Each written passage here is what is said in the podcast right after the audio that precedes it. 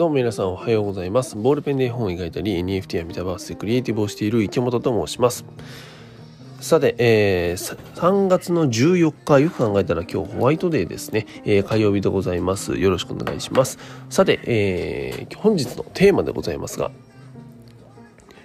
夢と家族の幸せが同時に語られない理由というお話をしようかなと思っております。はい、まああの今日もですねいつも通り娘が膝の上に乗って、えー、娘が見たい中のペンギンちゃんのねアニメーションの映画を見ながら喋っておりますので若干ガヤガヤするかと思いますがご了承ください。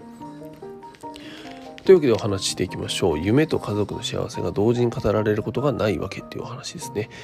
まあ皆さん夢ありますか？夢。うん、僕はあの夢がちゃんとありましてですね、えーと、自分が生み出したお化けのパッチっていうキャラクターを100年後まで残したいそして、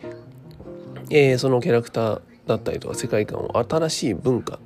にして、えー、それをですね、うん、子供たちそのお化けのパッチを通して子供たちに面白い未来を送りたいなっていうそんなことを考えてるんですね。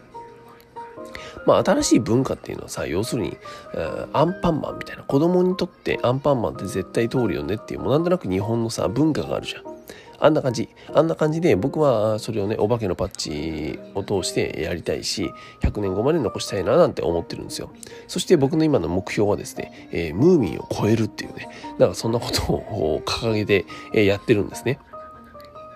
なんかこれってさ、聞いたら笑っちゃうかもしんないんだけど、まあ本気で思ってるわけですよ。で、えー、ただね、なんか今さ、だいぶ壮大なことを言いましたよね。自分が生み出したキャラクターを100年後まで、えー、残してね。で、ムーミンを超えるような人気者にするっていう、そんなことを考えてる。そんな夢を持ってる。でもその夢ってさ、なんだろう。他の人って持ってるっていう感じで思うんですよ。うんと、夢ってって僕はねそういう夢を持ってるんですよ。でその夢を絶対叶えようと思ってるんですよ。だけどさあと妻と娘がいて、えー、そのね家族の幸せっていうものも追い求めてるんですよ。でねこの夢とさ家族の幸せっていうのはさなかなかさ今同時に語られることってないですよね。要するに夢を取るか家族の幸せを取るかみたいな風に言われるっていう。僕の周りにもねやっぱいるんですよ。その家族のうんと時間とか家族の幸せの方を取りたいから、うん、自分のなんかやりたいこととかなんか幸せというよりかは、えー、お金を稼げることをやるとかさ。で逆に言うと、うん、夢とかね、えー、ともう自分のやりたいことを貫き通すやる夢をっていう人はなんかその結婚しない方がいいよみたいなさ。結局そのね、えー、家族の方に時間を取られるから夢を叶えることなんてできないっていう。でもなん僕はなんかさそれすごい不思議でさ昔前から。昔っつってもねまだあの家族結婚して何年だ？あまだ45年ですからね。昔ってことでもないですが。まあでもなんか前からね不思議で思っておりまして、えーと、要するにその夢と家族の幸せっていうのはなんで同時に語られないんだろうっていう。その夢を取るならね家族の時間がなんたらかんたらとかっていう前にさじゃあ両方とも取るならどうしたらいいんだろうっていうのを僕は考えた方がいいんじゃないのかなと思ったんですよ。でねそれをなんで、えーと、同時に語られないのかなっていうのを考えてみた時に僕の中になんとなく答えというかさあまあこれだろうなっていうのはあってまあ、要するにさ昔ちっちゃい頃僕らはちっちゃい頃からねそういう風に刷り込まれてるっていう風に思ってるんですよ。なんとなくテレビを見ててもねドラマだったりとかさ漫画とかさわかんないなんかそういうものももそうだし、えー、自分たちの親もそうだし周りの人もそうかもしれない。なんとなくうんと大人夢を叶えるんだったらあ家族のその幸せっていうのはなんか捨てなくちゃいけない家族っていうものを持つことは諦めなくちゃいけないとか逆に家族の幸せを追い求めるんであれば夢は諦めなくちゃいけないみたいなそんな感じ。例えばね、えー、なんか夢がさあなんだろうクルーザーで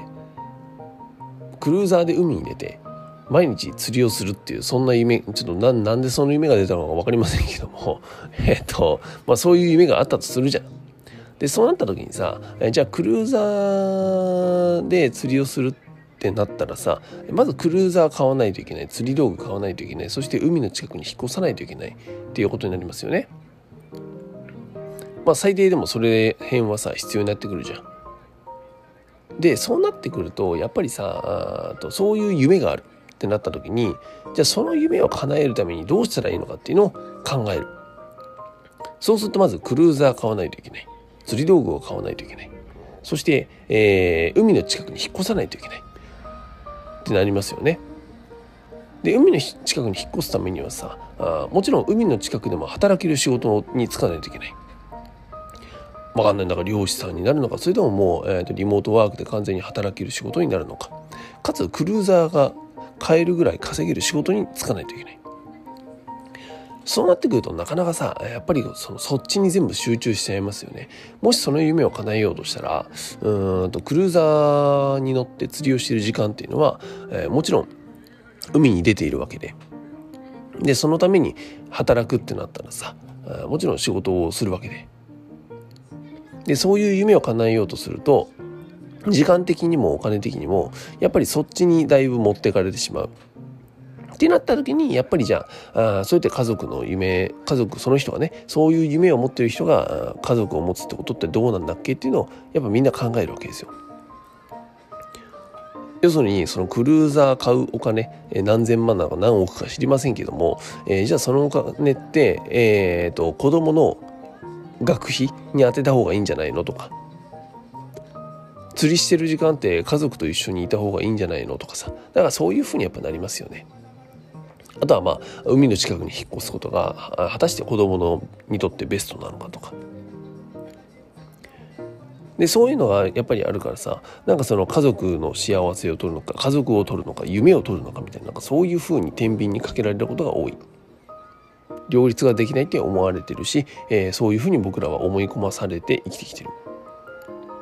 だけどさ意外と人生って、えーと、もう考えもよ自分の考えよう一つだなと思っておりましてうんと別になんかそんな天秤にかける必要はないのかな両方両取りしに行ってもいいのかななんて思いました。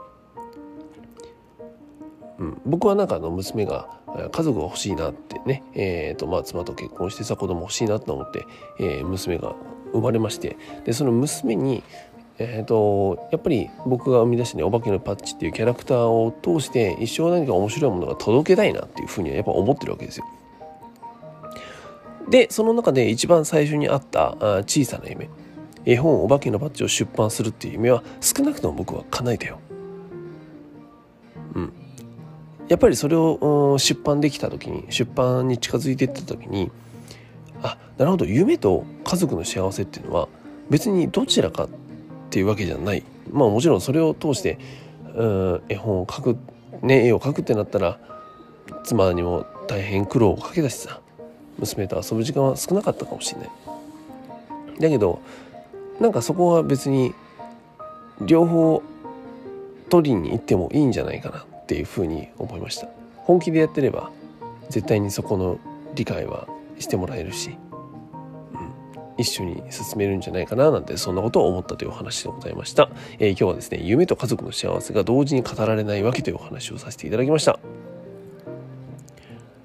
はい、というわけで本題は以上でございます。すいません、今日もあの映画を見ながらね、えー、娘が膝に乗りながら喋ったので、ちょっと若干まとまってない感じもしますが、まあお許しくださいませ。最後にお知らせ一つさせてください。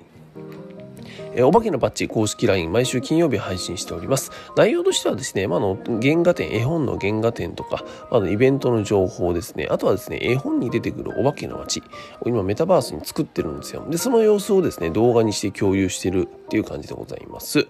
あとはですね、えー、最近この公式 LINE に登録してくれてる人限定で、えー、ちょっと今僕がですね、あの裏でやってるようなことを共有するっていう、そんなね、えー、配信動画もやっております。限定の動画ですね。そういったこともやっております。詳細はですね、あの私の Twitter か Instagram のプロフィールからなんなんだらかんだら飛べたりとかね、あとあの僕が今あのやってるクリエイティブスタジオ、スタジオパッチっていうものがあるんですけども、そこのホームページから見れるようになっておりますので、どうか友達登録よろしくお願いいたします。